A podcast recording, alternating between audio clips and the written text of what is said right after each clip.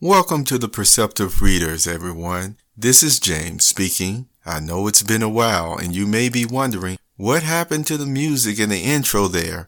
Well, I'm working on it.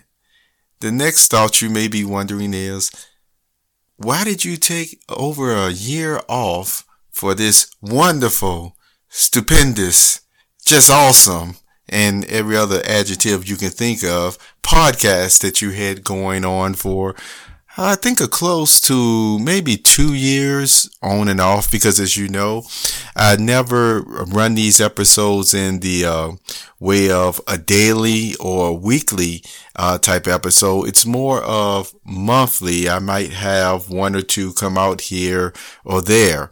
And this is what I uh, planned on uh, doing again uh, for the summer and maybe even longer. But as for right now, uh, we're going to start off with the Prince and the Pauper series uh, that some of you have read on the website.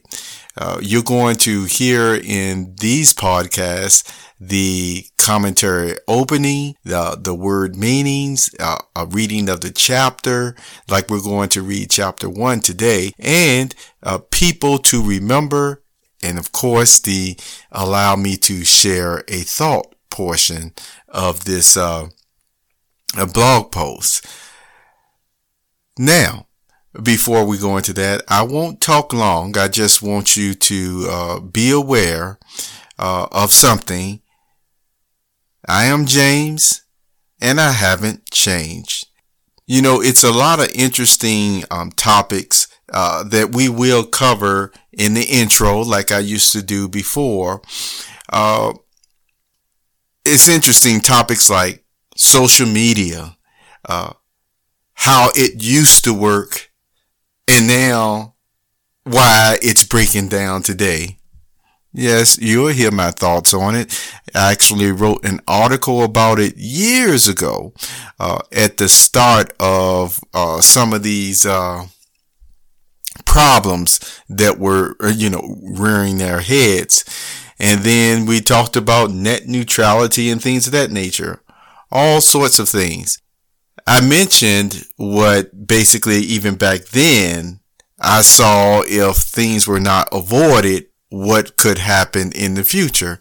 Well, isn't it something that that future seems to be here right now. But that article went into archive mode about a year or so as well when this uh, podcast, as you know, took its break. So I will talk about some of those things and I will elaborate even uh, more on the portion of what I mean by I haven't changed. I certainly appreciate and enjoy the visits to the website, the persons who have shown their talents over the years in the music, of poetry, and all sorts of things, art. And it's a wonderful thing to see persons express themselves that way and also be able to uh, receive not only uh, acknowledgement of their work, but as they also acknowledge others uh, for their work and their creativity. As you know, we call uh, such ones creatives. but uh, still going along on, on those thoughts. Uh, sometimes persons do go through things in life and they do have to just sit back and they have to observe and analyze not only internally what's going on with themselves, but also externally uh, with the forces around them, uh, so to speak, as to why things are such a way. Uh, how should you proceed from um, this point forward? Now, that's just once again using your perceptive reasoning, reasoning and analyzing things and giving yourself time to thought uh, to think things through, excuse me, and to get your thoughts together. It does not mean necessarily that the core personality of who you are have changed. It's just that your core personality and may, in this case, your spiritual mind sit back and say, okay, what are we going to do now? how am I going to proceed with this?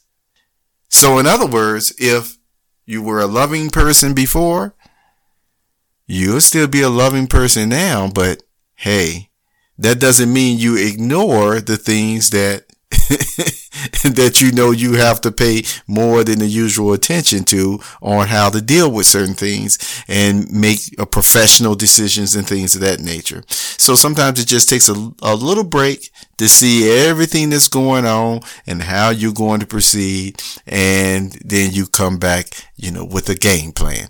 But we'll talk more about that in the future. Anyway, so we're going to move on to the commentary uh, of the Prince and the Pauper, uh, the reading of it. Uh, this is a, a short uh, segment today, but I want you to know the Perceptive Readers is back and we will have some interesting topics to talk about, an interview here and there, and thank you for being here. Again, this is James Lynch and I hope you have a wonderful day. And always, whether we have serious conversations or not, it's always with a kindness and respect. The Prince and the Pauper Profound Reading. Opening consideration for Chapter 1. If you possess kingly riches where your coffers will never be empty during your lifetime, how would you use the abundance of funds at your fingertips? Untold billions viewed money throughout history as being a source of power. Would you disagree with such an assessment? Whether you would or not, the strong desire to acquire money and power have at times changed people's personalities. Yet, the wise men and women who possess both realize it is vital for them never to lose their humanity. When we show our humanity, people feel it is synonymous with having compassion, sympathy, and understanding. Chapter 1 The Prince and the Pauper Thoughts and Consideration.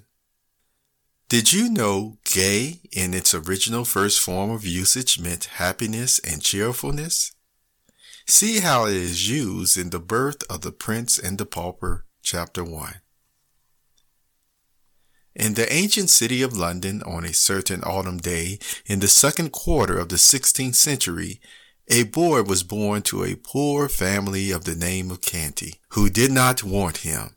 On the same day, another English child was born to a rich family of the name of Tudor, who did want him. All England wanted him too. England had so longed for him and hoped for him and prayed God for him that now that he was really come, the people went nearly mad for joy. Mere acquaintances hugged and kissed each other and cried. Everybody took a holiday and high and low, rich and poor, feasted and danced and sang and got very mellow. And they kept this up for days and nights together. By day, London was a sight to see with gay banners waving from every balcony and housetop, and splendid pageants marching along. By night, it was again a sight to see, with its great bonfires at every corner and its troops of revelers making merry around them. There was no talk in all England but of the new baby, Edward Tudor, Prince of Wales, who lay lapped in silks and satins unconscious of all this fuss, and not knowing that great lords and ladies were tending him and watching over him, and not caring either. But there was no talk about the other baby, Tom Canty, lapped in his poor rags, except among the family of paupers whom he had just come to trouble with his presence. Now that you have read chapter one of The Prince and the Pauper, think about their names and station in life. This is in the People to Remember section. Tom Canty, Edward Tudor. Tom Canty, Edward Tudor. Allow me to share a thought. The English and vocabulary in The Prince and the Pauper consist of archaic or outdated phrases and idioms, which means expressions, dialect, or style of speaking in culture or time period. Today, writers rarely use Mark Twain's storytelling style, if ever. You have just listened to the Perceptive Readers Podcast. Remember, until next time, if you read something that encourages you to improve or enhance your life for the better, it becomes your reality.